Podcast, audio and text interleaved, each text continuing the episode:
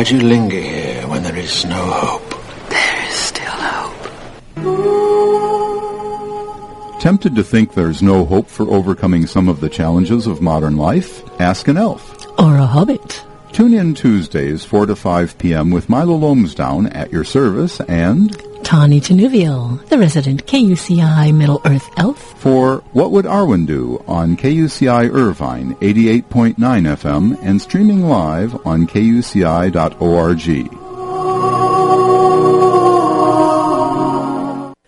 The views and opinions expressed on this program do not necessarily represent those of KUCI, its management, or the UC Board of Regents.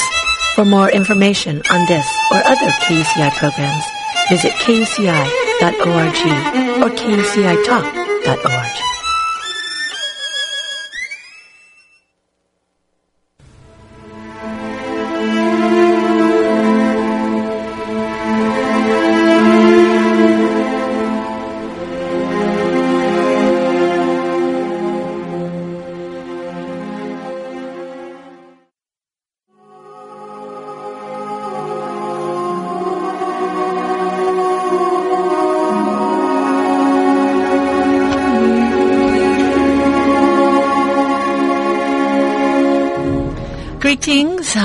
and Swilite. Alinda Lee, you are listening to KUCI 88.9 FM, Orange County's alternative radio station and quite possibly the best radio station in the history of Middle Earth. Welcome to What Would Arwen Do, broadcasting from UCI, Tuesdays 4 to 5 p.m. Pacific Time. I am Tani Tanuviel, the resident KUCI Middle Earth elf. Welcome and mae govannen to everyone listening, whether you are joining us live or online, and to my enduring and charming Hobbit co-host. Milo Lomsdown at your service, Elf Princess. And you folks are listening to What Would Arwen Do on KUCI 88.9 FM in Irvine and streaming live at kuci.org as we have for many, many years since the birth of the World Wide Web, basically. We are the voice of the University of California at Irvine, and today is Tuesday, January the 17th. You may contact us, and we look forward to your comments or questions or suggestions at askanelf at yahoo.com. Just send your emails if you wish to askanelf at yahoo.com. That's A-S-K-A-N-E-L-F at yahoo.com. We would love to hear from you. And you can find podcasts and information about this show and all the public affairs programs and wonderful music shows of KUCI at kuci.org. And there's a special page just for our for our public affairs talk programs, as they're called, Yes. at kucitalk.org.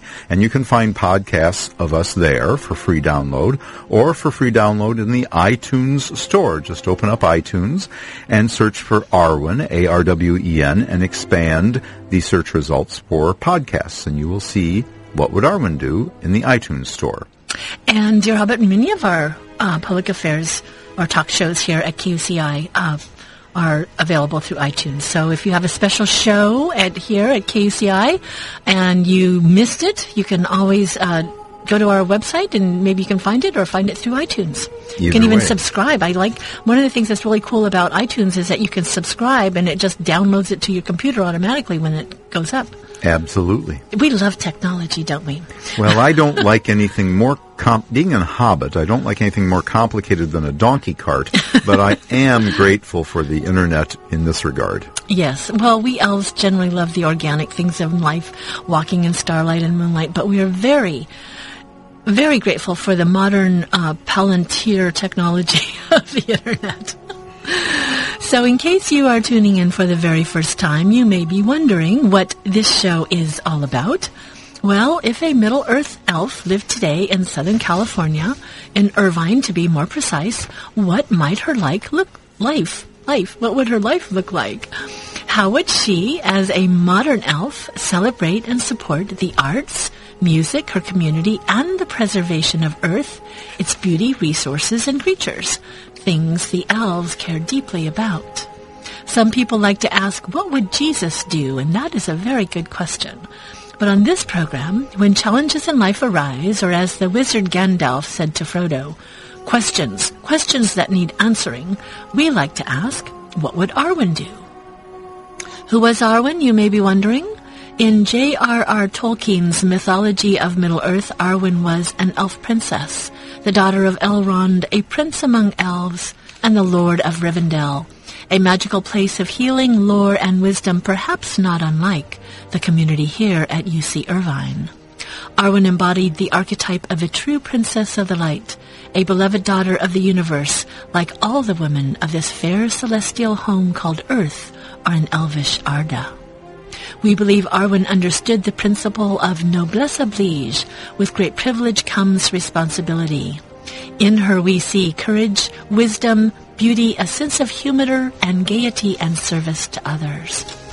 In Tolkien and The Lord of the Rings, A Guide to Middle-earth, Colin Duriez wrote, In his invented mythology of Middle-earth, Tolkien intended that his elves were an extended metaphor of a key aspect of human nature. This, quote, elven quality in human life was a central preoccupation of Tolkien's. Elves, like dwarves, hobbits, and the like, partially represent human beings. In Tolkien's mythology, elves represent what is high and noble in humans. In particular, they represent the arts in their highest form, work done in the image of God and His created world. So welcome again, Linda Lee. We hope you will be inspired somehow today to uh, perhaps, dear Hobbit, our one of our listeners might, might be inspired to an adventure, or if not, maybe just to um, enriching and, and, releasing that creative aspect of themselves uh, out into the world. Absolutely. And we will be talking about one way to have an adventure here in Irvine towards the end of today's program.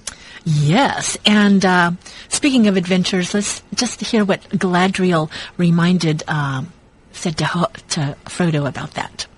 Even the smallest person can change the course of the future. Mm-hmm. Even the smallest person, and we've seen it many times in the history of Middle Earth and our Earth. Yes, indeed. So um, we're excited today. Uh, it's you and me, and I love it when we have guests on. Last week, our guest was Eugene Cook, an urban gardener who did a workshop at uh, the Center for Living Peace, and we'll talk a little bit uh, a little bit about my, I'll have an adventure report on uh, that lecture that he did over there. And in case you are interested in urban gardening, especially from the aspect of the garden as a place for enriching meditation, you can find our podcast where? KUCItalk.org is the easiest way perhaps, but many people have iPods and iPads right. and other incredibly confounding newfangled devices. And for those, they can go to the iTunes store and search for Arwen, A-R-W-E-N, expand the podcast search results, and we will be one of the podcasts listed there. Yes. And so, um, uh, well, today, first, um, let's get into some, of course, in case you're just tuning in, we are an elf and a hobbit who are lovers not only of the books and literature of J.R.R. Tolkien, but we also are great fans of the movies. And so we're very excited about the Hobbit movies, the first one coming out. Oh my gosh, I can hardly wait. December 14th of this year. Yes. Part 1. And just this last December, December 20th, 2011, was the release of the first Hobbit teaser trailer worldwide on the internet. Yes, and to just kind of get us set the tone for our Hobbit movie news today, I thought we would uh, let our guests, our listeners, hear the incredible song, this little teaser song from, of course, Howard Shore, uh, Howard Shore's brilliance from the teaser trailer, Orin Th- Thorin Oakenshield and the Hobbits singing the dwarves. The, oh yeah, the dwarves. Oh, what am I saying? I'm so excited. I'm getting uh, yes, and the dwarves singing a little clip from the Misty Mountains Cold. Here is from the Hobbit movie teaser trailer. Far over the misty mountains cold, blazed with light. Instant Academy Award for Howard Shore. I'm voting now. Me too. And uh, while we're at it, let's nominate the Misty Mountains Cold song for Song of the Year. That's on- right. For the Golden Globes. He gets two. He gets Best Song and Best Score. Yes. Maybe they'll have some other songs. Wouldn't it be cool if they had some, if they actually, well, of course, uh, Into the West won an Academy Award, so maybe Yes. they'll have, I mean, the Misty Mountains Cold, it's amazing, but it's probably not quite modern enough for, I don't know, what do you think? It's hard to predict what the Academy will do if it is, as they say, the year of The Hobbit. Which would be unusual because it's just part one. But if they're so blown away by Peter Jackson's brilliance, it's possible, it's conceivable. It's conceivable indeed. So, um, we haven't had a chance because we've had such a busy holiday season, which is lovely. And here we are into January of 2012. Can you believe it's, we're already into, well into the double digits of January. The time just flies when you're having so much fun. And we have a, chance today, since we don't have a guest, to get caught up on all of the wonderful things going on with the movies. And I know you're you are so wonderful at compiling such interesting movie trivia facts. I mean, who knew that there was so much wonderful movie trivia happening weekly, even now, before the movies are still have haven't even come out until next December. And it's snowballing, Elf Princess. I mean, I can mm. perceive increasing, increasing and more increasing things. There's little references to the Hobbit popping up in daily comic strips in your funny pages of your local newspapers.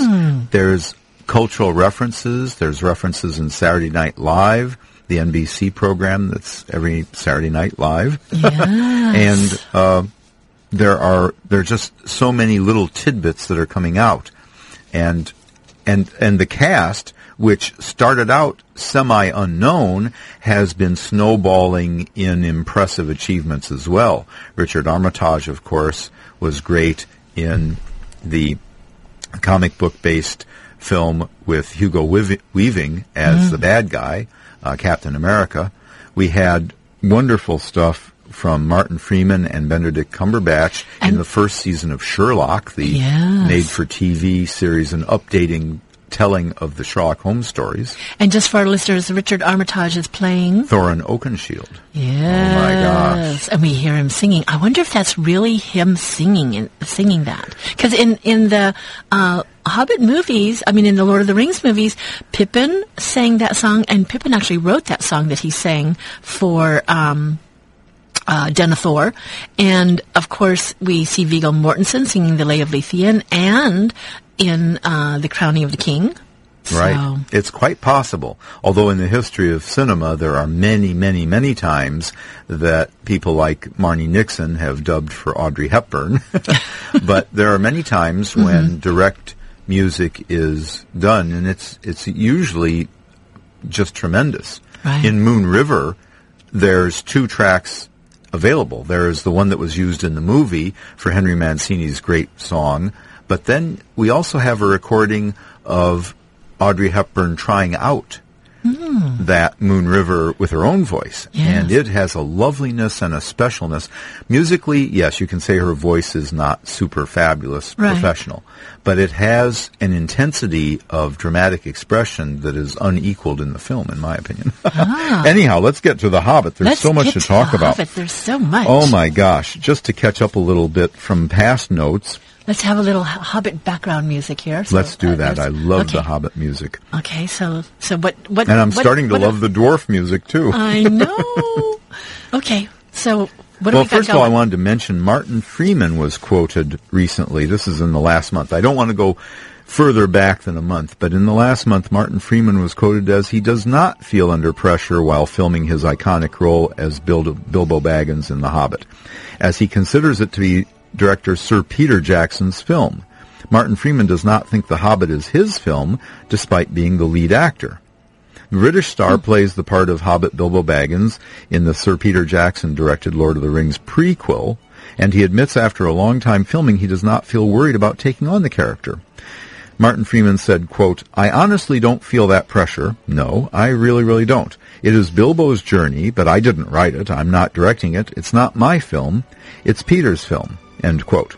However, Martin Freeman does reveal that it's been tough for him to do a good job when he is covered in, quote, snot and mud, end quote, during the New Zealand shoot.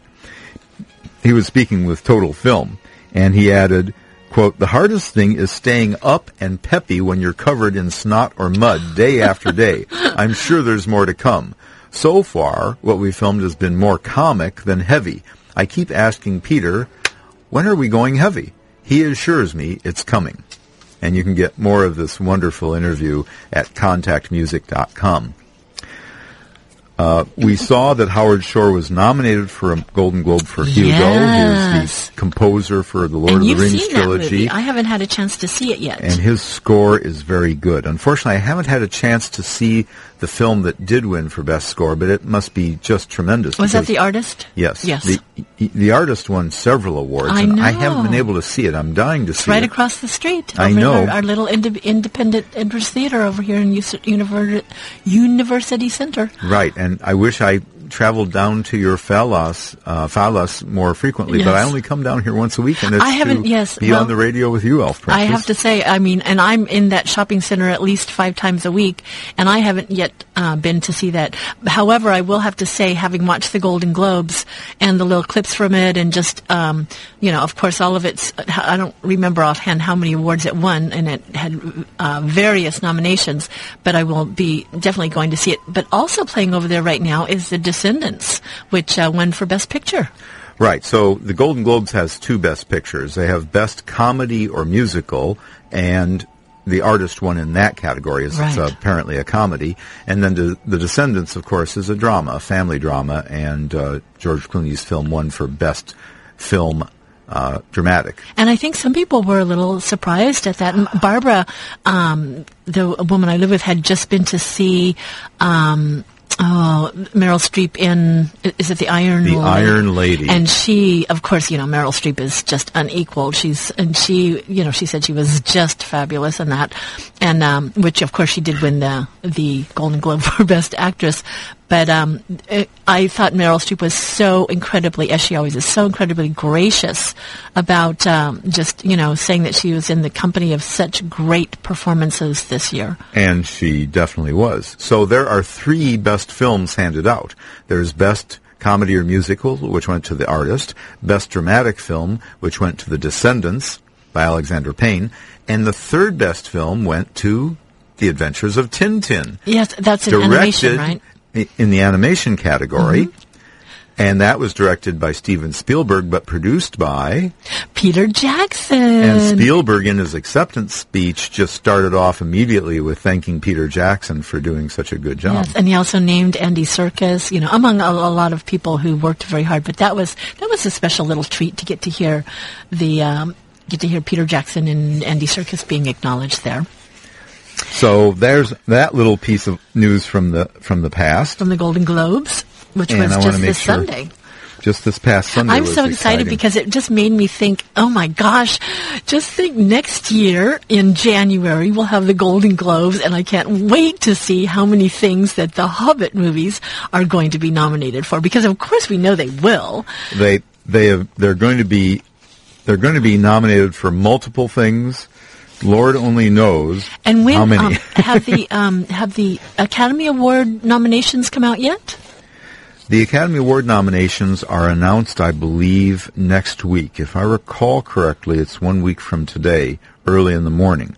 So on our next program, if I recall correctly, it's Tuesday the 24th. Okay. So we we will have, and, and again, I'm I'm sure that Howard Shore will be nominated for Hugo. Yes. And the Academy is a completely different voting Right. body. Well, and even the whole the whole tone of the ceremonies and everything, it was lovely. I mean, I just I really enjoyed watching the Golden Globes the other night. I thought it was just charming.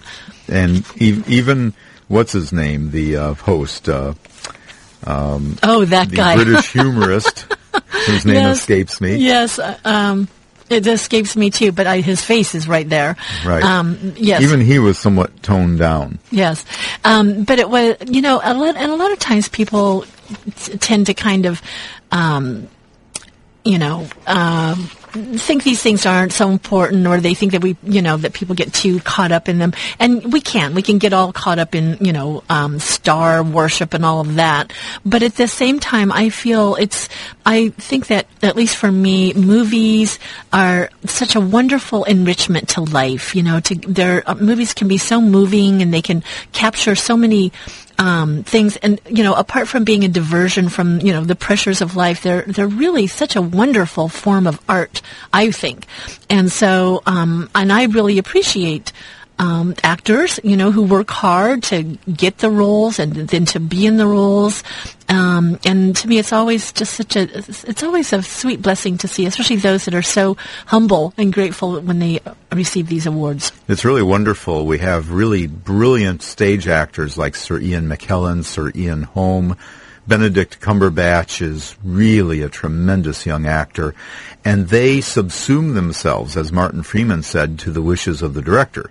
Because although the stage is an actor's medium, right, the mm-hmm. actor is really what matters on a live theater stage. Right. In cinema, it is the director that is really supreme. He is the one, or she is the one, who is literally calling the shots, Right. who is forming the film, and as an art form, they are what matters. But we digress. First known Hobbit film discovered. Here's a little tidbit that came out. I didn't Okay, have time to mention in weeks past. In 1966, animator Gene Deitch collaborated with Czech illustrator Adolf Born to create the very first film version of The Hobbit. This version, which took some sizable creative liberties with Tolkien's original story, never saw the light of day. What the heck happened? Well, there's a video on YouTube, and you can go to my favorite site, which is theonering.net. You'll see a link there in TORn for quick viewing of the 12-minute video. As Deitch tells it, the story began with his producer, William Snyder, briefly acquired the rights to The Hobbit in 1964, the film rights to The Hobbit, before Saul Bass got them, mm-hmm. and the Rankin Bass organization. But at that time, Deitch wished to film The Hobbit using cel animated characters and 3D model backgrounds, an ambitious procedure for that time. This is 1964, Wow. almost 50 years ago, talking about 3D model backgrounds. Here's another little tidbit. I couldn't resist. This doesn't have anything to do about the movies, but But it's fun. what is the number one, what most people agree, and many votings occurred at the end of the 20th century. There were many, many, many votings around the world for the best book of the 20th century. Right. The Lord of the Rings won most of those votes. Right. But did Tolkien ever get the Nobel Prize? No. For literature? No. Okay, so this is a question, right? This is this is from the Guardian newspaper in the UK. The Guardian writes that, and again, this is pointed to from the OneRing.net, my favorite site. The Guardian writes that recently released documents reveal that in 1961, Tolkien's Lord of the Rings was nominated by friend and fellow writer C.S. Lewis, but was ah. rejected by the Nobel Prize jury. Now, why was it wonder why- rejected? yes, Is it was it? because it was a fantasy? Was it because it was too long? No. Quote, on the grounds of his second-rate prose, end quote. Oh my The goodness. news, the, the, the news organization of The Guardian reports that though Lord of the Ring was crowned the UK's best-loved book and sold millions of copies around the world in many languages, the 1961 Nobel jury believed the book, quote, has not in any way measured up to storytelling of the highest quality, end quote. Oh my So, goodness. I- Well, go I must figure. say, the Hobbit wife thinks the Nobel prizes are a bunch of hunk, hooey, and bunk, and she may be right based on that because one of the things Oh, that I goodness. appreciate about the Lord of the Rings books is the prose is so brilliant. It is so amazing. I mean, you can kind of almost get bogged down in it, but it uh, his descriptions of you know the countryside and of I mean, it's just yeah, it, that's a, that comment is mind-boggling. so those are some interesting things from the past. Let's get up to this week. Okay, this is new news. Ready? Here we Okay. go.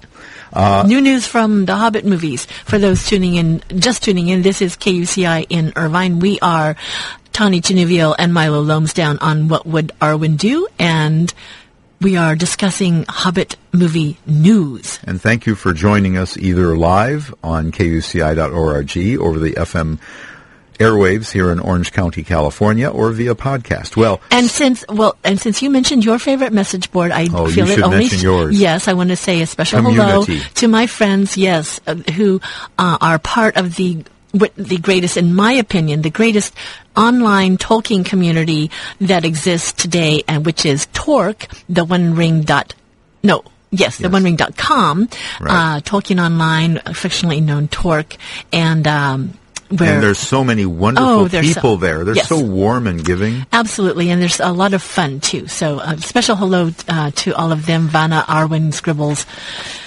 Oh and the rest of the crazy gang. And Ro, if you're And out there, Ro. Ro, hello to you. But let's get back to more movie news. Movie I, news. I don't want to take your entire hour here, Elf Princess. Here's a piece of news from Andy Serkis. Oh, Andy, Smaug is still in process. Mm. Again, this was pointed to via the OneRing.net, my favorite news source. Mm-hmm. And he was speaking to MTV at the Golden Globes ah, a couple nights ago, and Andy Serkis played typically coy about the appearance of Smaug. Quote, I can't give any secrets away, none of those ta- trade secrets. I can't say because actually it's still under wraps, end quote. However, he did seem to imply that they're still refining how it will look in the films. Quote, Smaug in The Hobbit will be extraordinary. It's still a very secret character that is very closely safeguarded, and it's still in the design process, end quote, Andy Serkis told MTV at the Golden Globes. Serkis said that Cumberbatch as Smaug, audiences certainly have something to look forward to. He continues, quote, with an actor like Benedict Cumberbatch playing him, it will be extraordinary, end quote, he said. so do you think? Um, okay, so they have Smaug. Do you think that Smaug will have like some of the? They'll use like um, Cumberbatch's face. Yes, we know from previous tidbits that they are motion capturing him Okay. for Smaug's face at least, maybe even body movements because he mentions how he's had to do like actor and- studio actor studio kinds of exercises, you know, method acting exercises to feel Ah. Like Gollum, uh, uh, Andy did with Gollum, uh, especially that river scene where he's like chasing the fish down the down the river. So, but will there? But there is. So I mean, there, there's a, there's a real there's a real Hobbiton where you can actually go and see Hobbit houses. There's a, an And actual Rivendell. Will there be an actual like life size um, Smaug somewhere? Do you think? I think not. None of the hints talk about that. But since you're talking about that that set, I wanted to mention that on the Travel Channel this past week, Mm-hmm. there were the eight, no, the ten top travel spots of 2012. And Oh gosh, I can imagine what's right up guess there. guess what's right up there? Yes, it is, Is the the Hobbit, Hobbiton, the Hobbit set. the Hobbit set. Now, are they actually letting people visit the Hobbit set even now? they have bus tours that you can sign up for. Oh my goodness! I really, we really must Hobbits take a little field trip yes. to New Zealand. So, in any Oh, case, that was one of the 10 hot spots for travel 2012, joining things like Spaceport America, where the first space flight of a commercial nature will occur later this year, uh, such things as uh, New York City, where the big museum opens, Curacao and its first uh, year of independence, uh, the North Atlantic Sea for the 100th anniversary of the Titanic. But right up there, you know, right smack dab at the front front of the program was New Zealand, and how you can do wonderful. I won't tell you the prices, but you can go on a jet boat scouting of the rivers of Anduin and so Oh, forth. just as goodness. if, just as Peter Jackson did the scouting. You can take a helicopter ride for four hours and look over the things like the dead marshes, and Oh, you can go see where the, the mountains were. the. So, any case, let's go back to a little bit more news. Um, speaking of Andy Serkis, he was talking about the motion capture, and he said shooting live on set provided a more dy- dynamic sense of play in his scene with the young Bilbo. Quote, the way we approached the scene was very much to treat it like a chamber theater piece Oh, where we could experiment and try different things out.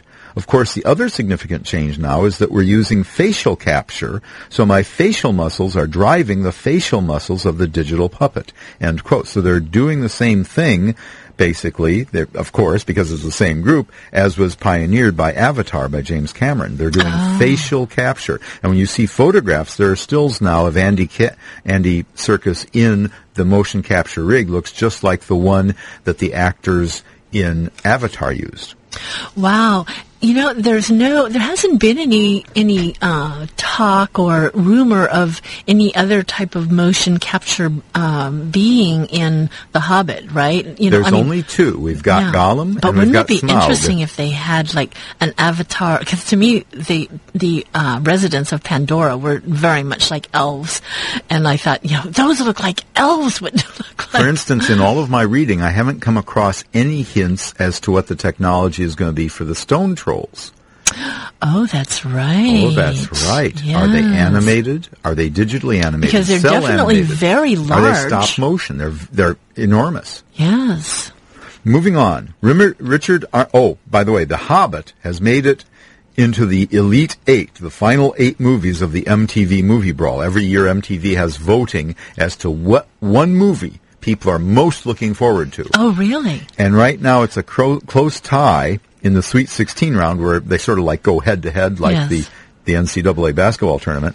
In this round, it's up against uh, Daniel Radcliffe's new horror movie called Woman in Black, and it's a you know Daniel Harry Potter? It has nothing to do with Harry Potter, know, but, but Daniel him, yeah. Radcliffe is uh, Harry Potter in Right. that series of movies, and apparently it's going up against that. So, you know, if you have more interest, go to mtv.com, and Oh, if you wish, please vote, if you wish, for The Hobbit as the most look forward to thing. Richard Armitage, our Thorin Oakenshield, gave an extensive interview to MTV uh, about his uh, role in. Oh, is that up on YouTube yet? And it it well, it's written. oh, it's written. As far as I could tell, it's written. I didn't see any indication of a video, but Mm-hmm. that may be posted later because this is fresh off the presses. when when was this interview? Uh, the interview was a few days ago. Oh, okay. So it could be up on MTV, possibly, uh, on the MTV site. Probably wouldn't go to YouTube. It would probably go to MTV, and Okay. YouTube would, mm, you know, would be later. Right. But uh, MTV asks Richard Armitage, "What's your current filming schedule?" And Armitage says, "We just finished up our second block of shooting, so we start again at the end of January for the third block, and then we go. We think it's the end of July. Then there's a bit more in 2013. We think." Wow. And MTV asks, will it be hard to leave behind once you've wrapped? And wrapped is the technical term for the ending of principal photography. Armitage says, quote, I didn't think it would be possible to leave it behind me. I think this is one of those characters that'll always stay with you because you spend so much time with him and it's such a transformation. I'm in the character every day and I've become so familiar with him. I sort of know how he thinks. I feel really close to the character and he will continue beyond this job. Spoiler, even though, well, f- what if people haven't read The Hobbit? I think I will save hmm. this. If you, if you, if you haven't read The Hobbit, then I'm not going to spoil this and I'll move on to the next question. MTV asks, how did your previous knowledge of the story change how you approached Thorin? And Richard Armitage replies, I read it quite a few times when I was young. I think going back to it as an adult is really interesting because it is a book that was, I think, was written for Tolkien's children. But when you're creating a piece on this scale, you have to really visualize it for a much broader audience. I think that's the beauty of Tolkien. He does create very well-rounded, quite dangerous characters to play his protagonists. He risks scaring kids. He's the original fantasy creator, and I think you have to invest these characters with the same gravity as if you were making a piece for adults. It was interesting coming back to it as an adult, rereading it again, because it did have a simplicity to it, which I really like. I felt we could take these characters and really develop them beyond the book. So there's much more, and again, I don't have time to read the whole interview, but go to mtv.com, again pointed to by the OneRing.net. yes. There's a beautiful French magazine for those of our, we know we have audience in Canada. Right. So if you are, if you are in Canada and know French, then Cine Live, the famous uh, French movie magazine, has a wonderful spread on The Hobbit. And uh, you can get a pointer to that at the OneRing.net. Apparently, uh, one of the members of TORn, the OneRing.net, uh, Elpida, sent along scans. She actually scanned in the French movie magazine. you can look at the scans on the website, and it's beautiful. You can see how they laid out this magazine article, and if you read French, you may get, you know, some information. Lego designs. Oh, the, the official Legos for Lord of the Rings won't Okay. be out until the summer. But there is a wonderful guy by the name of Black Blake Bear. Blake Bear, who has done a wonderful Lego dioramas that recreate fam- famous scenes from The Hobbit. Hmm. And I'm holding up some scenes here. For instance, Queer Lodgings, the home of Beorn. Isn't that oh, lovely? yes, the home of Beorn. And and they've got spiders and flies. Has got Beorn has Beorn been cast yet? I forgot. Amon Hen. oh, Ammon Hen. excuse me, Mikael Persbrandt, the great Swedish actor, Oh, is okay. playing Beorn, and I look forward to seeing this. So, so uh, Blake Bear is a wonderful guy who has uh, Ooh, made these little Lego models, and he's got photographs and so forth. Again, pointed to by the OneRing.net. You know, that might be something that would be interesting to see what they do in the House of Beorn, uh, because if you remember correctly from The Hobbit, uh, we're going to have to give some Hobbit spo- uh, spoilers at different times. In fact, we're going to be doing readings, so we, you know, we'll just people will just have to read the book. Um, but when they are in the House of Beorn, they are waited on by the animals. Remember, because Beorn doesn't eat the animals; they are his they are his um, guests and friends, and the animals actually come out there and serve them their food. You know, so that might be something interesting that they'll have to do some motion picture, motion capture, or or maybe strict animation, like like you know they did in uh, Narnia. That's that's wonderful to speculate. We don't know any details. Another thing that we have to mention in the movie news is L.A. Times, which is certainly the country's premier Yes. newspaper covering movies talks about the year in movies, and it only on the front page of the section of the Sunday's calendar last Sunday's two days ago only mentioned four films: The Hunger Games, Prometheus, Savages, and The Hobbit: An Unexpected Journey. And then inside they have a wonderful article. The How Lord did of the- I miss this? I don't know. I'll have to go home and dig it out of the newspaper Jeff, box. Geoff Boucher, uh, one of the major film writers for the LA Times, writes, No major release of 2012 arrives at theaters with more baggage or battle scars than The Hobbit, a title that became a sort of epic inside joke for the cast and crew, many of whom worked on The Lord of the Rings. Quote, I think fate has actually been kind to us, end quote, said Peter Jackson.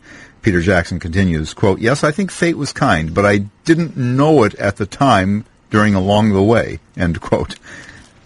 So it's uh, it's just wonderful, and there's a there's a wonderful image here of Bilbo Yes. Baggins And that I after don't remember- or during a battle. This yes, is because that's a, that's an image that does not appear in the trailer. no, no, no, no, no. This is a special still that was got acquired by the L.A. Times. So that's that's So all of you LA with Times, your LA Times, in case you uh, didn't sit down with the calendar last weekend, go get it. And certainly I'll be getting it as soon as I get home. Right. And if your local library doesn't have it, go to latimes.com and I'm sure you can search for this article, Bringing Bilbo Home. Wow. Wonderful. So exciting! There's so I mean, it's just going to be crazy trying to keep up with everything as the as the weeks and months roll by. Of course, coming up in the summer, we'll have Comic Con, and of course, you know they'll be rolling out all kinds of things. And who knows? Uh, I'm sure in time for Christmas, we will begin to see the uh, ac- uh, you know the action adventure, the action. What do they call them? Action figures. Uh, begin to roll out. Maybe they'll even no. Let's see. Smaug actually doesn't appear until the second movie because remember uh, when the Lord of the Rings movies came out, when the Two Towers came out, there was a uh, nice sized, about a foot and a half tall Treebeard, of which of course I have. Um, Oh my gosh. oh, is the Treebeard is so lovely, so lovely. Well, my guess, Elf Princess, is you will see Smaug for the very first time at the very end of part one.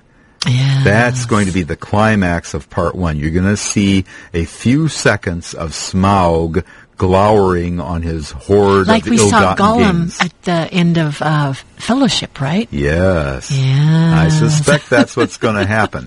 Oh my gosh, it's going to be so cool. And then, of course, I mean, it's just so wonderful because we have years of things to look forward to. Of course, you know, after the movies come out, and then there's the Academy Awards, and then there's the extended editions, and with all of the extra And features. then there's the then there's the the complete the complete recordings for the Hobbit. right, right.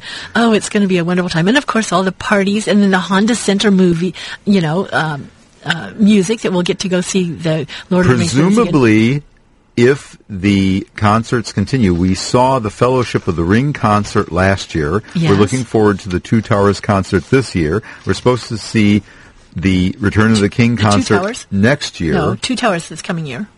This year. Oh, this, year. Is That- oh, that's right. It is. Oh my gosh. Happy New Year. Happy New Year. How the time flies. I know. It's just, it's going to be so much. And who knows, maybe they'll even begin, because when I, when the movies came out, I got to see a special performance of uh, music from the Fellowship of the Ring at the Hollywood Bowl. Uh, with some friends, that was um, Wonderful. Yeah, so maybe there'll be some other extracurricular things like that. It's always so lovely.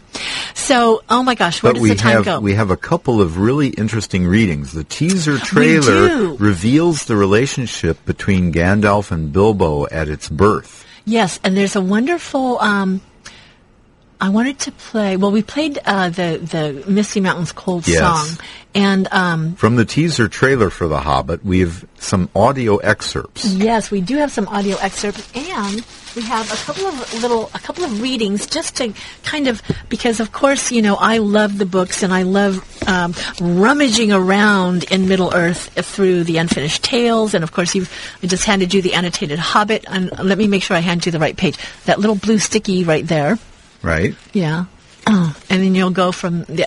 Right. So, um, one of the things that you had mentioned. Let's play this little this little cut though, just from the um, little cut from the movie that's. Uh, uh, from from Gandalf because we're going to be talking a little bit about Gandalf today because you know Gandalf shows up in uh, Hobbiton and well of course as they say the rest is history but let's let's hear what he has to say. You'll have a tale or two to tell when you come back? Can you promise that I will come back? No. And if you do, you will not be the same.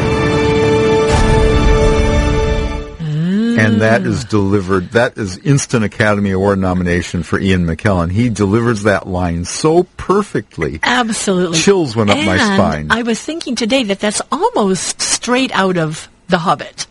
Um, I wanted you, uh, Milo, because you have this beautiful voice, to read a portion from The Hobbit for our, our listeners today, where Gand- uh, Bilbo first in, uh, encounters Gandalf. Of course, in The Hobbit, in The Lord of the Rings, it starts out with the long expected party. In The Right. Hobbit, we start out with the unexpected party. Exactly right. And from that first chapter of The Hobbit, we're reading from the copy called The Annotated Hobbit that the Elf Princess has in her collection, her vast collection.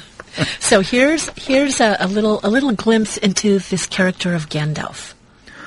All that the unsuspecting Bilbo saw that morning was an old man with a staff. He had a tall, pointed blue hat, a long gray cloak, a silver scarf over which his long white beard hung down below his waist, and immense black boots. Good morning, said Bilbo, and he meant it. The sun was shining and the grass was very green, but Gandalf looked at him from under long bushy eyebrows that stuck out further than the brim of his shady hat. What do you mean? he said. Do you wish me a good morning? Or mean that it is good morning whether I want it or not? Or that you feel good this morning? Or that it is a morning to be good on? All of them at once, said Bilbo, and a very fine morning for a pipe of tobacco out of doors, into the bargain. If you have a pipe about you, sit down and have a fill of mine. There's no hurry, we have all the day before us. Then Bilbo sat down on a seat by his door, crossed his legs, and blew out a beautiful gray ring of smoke that sailed up into the air without breaking and floated away over the hill. Very pretty, said Gandalf, but I have no time to blow smoke rings this morning. I am looking for someone to share in an adventure that I am arranging, and it's very difficult to find anyone. I should think so in these parts. We are plain quiet folk and have no use for adventures. Nasty, disturbing, uncomfortable things. Make you late for dinner. I can't think what anybody sees in them, said our Mr. Baggins, and stuck one thumb behind his braces and blew out another even bigger smoke ring. Then he took out his morning letters and began to read, pretending to take no more notice of the old man. He had decided that he was not quite his sort and wanted him to go away, but the old man did not move. He stood leaning on his stick and gazing at the hobbit without saying anything, till Bilbo, quite uncomfortable and even a little cross, said, Good morning, he said at last. We don't want any adventures here, thank you. You might try over the hill or across the water. By this he meant that the conversation was at an end. What a lot of things you do use good morning for, said Gandalf. Now you mean that you want to get rid of me, and that it won't be good till I move off. Not at all, not at all, my dear sir. Let me see. I don't think I know your name. Yes, yes, my dear sir, and I do know your name, Mr. Bilbo Baggins, and you do know my name, though you don't remember that I belong to it. I am Gandalf, and Gandalf means me. To think that I should have lived to be good morninged by Belladonna Took's son, as if I was selling buttons at the door. Gandalf, Gandalf, good gracious me!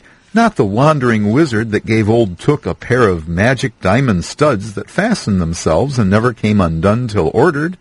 Not the fellow who used to tell such wonderful tales at parties about dragons and goblins and giants and the rescue of princesses and the unexpected luck of widows' sons.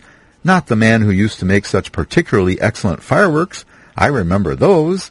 Old Took used to have them on Midsummer's Eve. Splendid! They used to go up like great lilies and snapdragons and laburnums of fire and hang in the twilight till evening. You will notice already that Mr. Baggins was not quite so prosy as he liked to believe. Also that he was very fond of flowers. Dear me, he went on, not the Gandalf who was responsible for so many quiet lads and lasses going off into the blue for mad adventures, anything from climbing trees to visiting elves, or sailing in ships, sailing to other shores.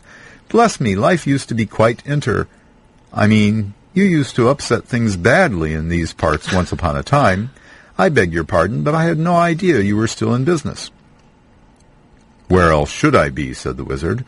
All the same, I am pleased to find you remember something about me. You seem to remember my fireworks kindly, at any rate, and that is not without hope. Indeed, for your old grandfather Took's sake, and for the sake of poor Belladonna, I will give you what you asked for. So that's wonderful, actually, that uh, reading from The Hobbit by J.R.R. Tolkien. And so that line, I'm looking for someone to share an adventure, is straight out of the book. So the teaser trailer, and indeed the whole film, will be certainly taking direct. Well, we are vast, quickly approaching the end of our time. I wanted to read just a little bit because I especially like to encourage people to explore deeper into the worlds of Middle Earth. And so I wanted to read a little something about Gandalf from Unfinished Tales of Numenor and Middle Earth, which is part of the History of Middle Earth series, which was um, edited uh, by J.R. Tolkien's son Christopher Tolkien, and this is on the chapter of the Istari, of which Gandalf, you know, the That's wizards the were elvish the Istar. name for the wizards. Yes. And it says here, um, Christopher says, this note dates from before the publication of the second edition of The Lord of the Rings in 1966 and reads as follows. The date of Gandalf's arrival is uncertain. He came from beyond the sea, apparently, at about the same time as the first signs were noted of the re-arising of the shadow, the reappearance and spread of evil things. But he is seldom mentioned in any annals or records during the second millennium of the Third Age. Probably he wandered long in various guises, engaged not in deeds and events, but in exploring the hearts of elves and men who had been and might still be expected to be opposed to Sauron. His own statement, or a version of it, in any case not fully understood, is preserved that his name in youth was Olorin in the west, but he was called Mithrandir by the elves, the Grey Wanderer, Tharkun by the dwarves, said to mean staff man, Incanus in the south, and Gandalf in the north. But to the east I go not. That was his own quote.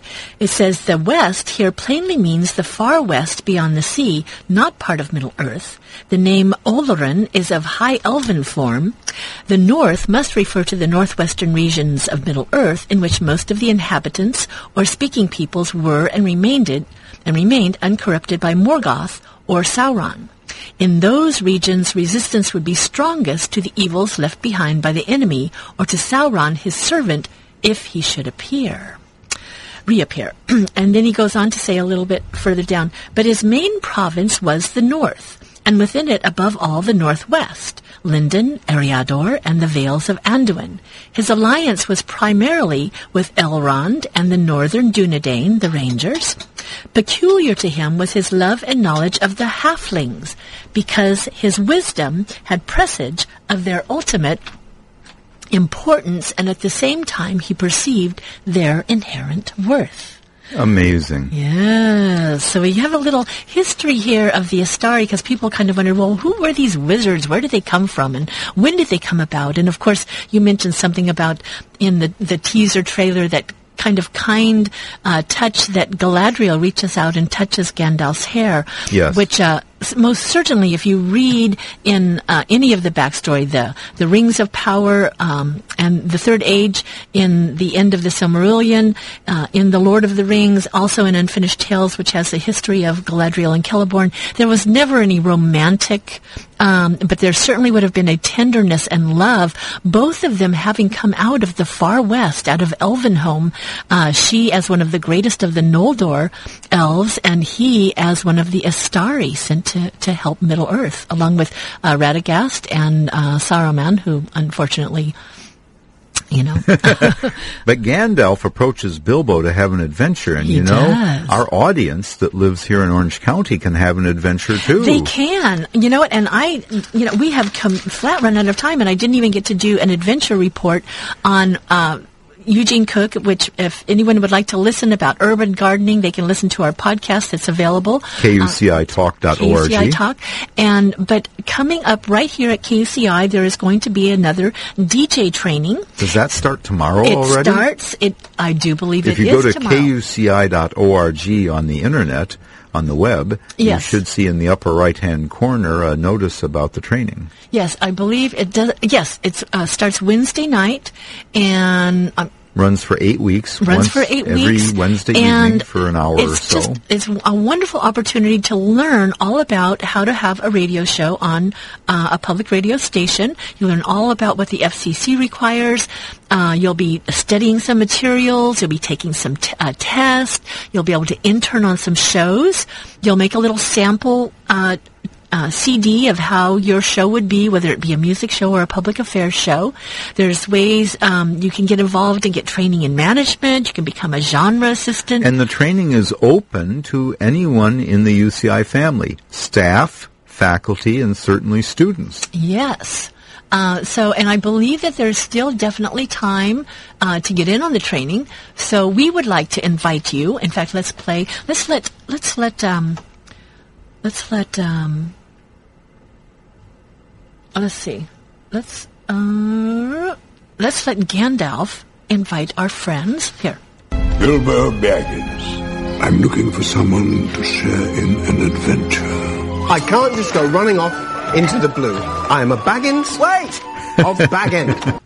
Well, you don't have to go running off into the blue because You don't have we to are leave your right here. home. We are, if you're a student, we're right here on the campus of UC Irvine, and all you have to do is go walking over to one of the trailers. We're right behind the science library. Absolutely. So please visit our website at kuci.org. You can get information. There's a link, I believe, there, or uh, definitely at least information. Well, actually, I believe the uh, email is training at kuci.org. Just send, yes, it is training at kuci.org. Starts at 7:30 p.m. tomorrow night. And, January the uh, 18th. At uh, HICF 100K. The trailer's right here by KUCI. And um, yes, you too can have an adventure in nonprofit radio. Publish, and we are out of time. Oh my gosh. Elf know. Princess, I look forward to more time next week on the air with you. Absolutely, and I would also like to invite our friends. Uh, normally, the Blue and Gold Report would be coming up in just a uh, few minutes. But uh, they're on a little vacation, I believe, because of Martin Luther King's birthday. So uh, Blue and Gold Report will be back next week with um, UCI athletics and, and news and interviews. But today I'm going to be doing a special, um, a, a special segment uh, re- with a, a repodcast from one of our wonderful shows with Ziba Z, Our Digital Future, and it's an interview with Audrey E. Audrey E. Yoon. Oh, with the UCI libraries. Yes, so I hope you will uh, stay with us for that. And then, of course, at 6 o'clock, Rachel Ray's Cooking Accident. So until next week, my dear friend, uh, I will say, Elen sila lumenn' omentielvo, a star shines on the hour of our meeting. Till next week. And uh, we'll leave our, our listeners with a little bit of Hobbit music. Goody. Hobbit, uh, a teaser. Wonderful. teaser from the teaser trailer. This is KUCI in Irvine, 88.9 FM, the best radio station in the history of the universe. Far over the misty mountains cold to dungeons deep and caverns old. The pines were roaring. Oh,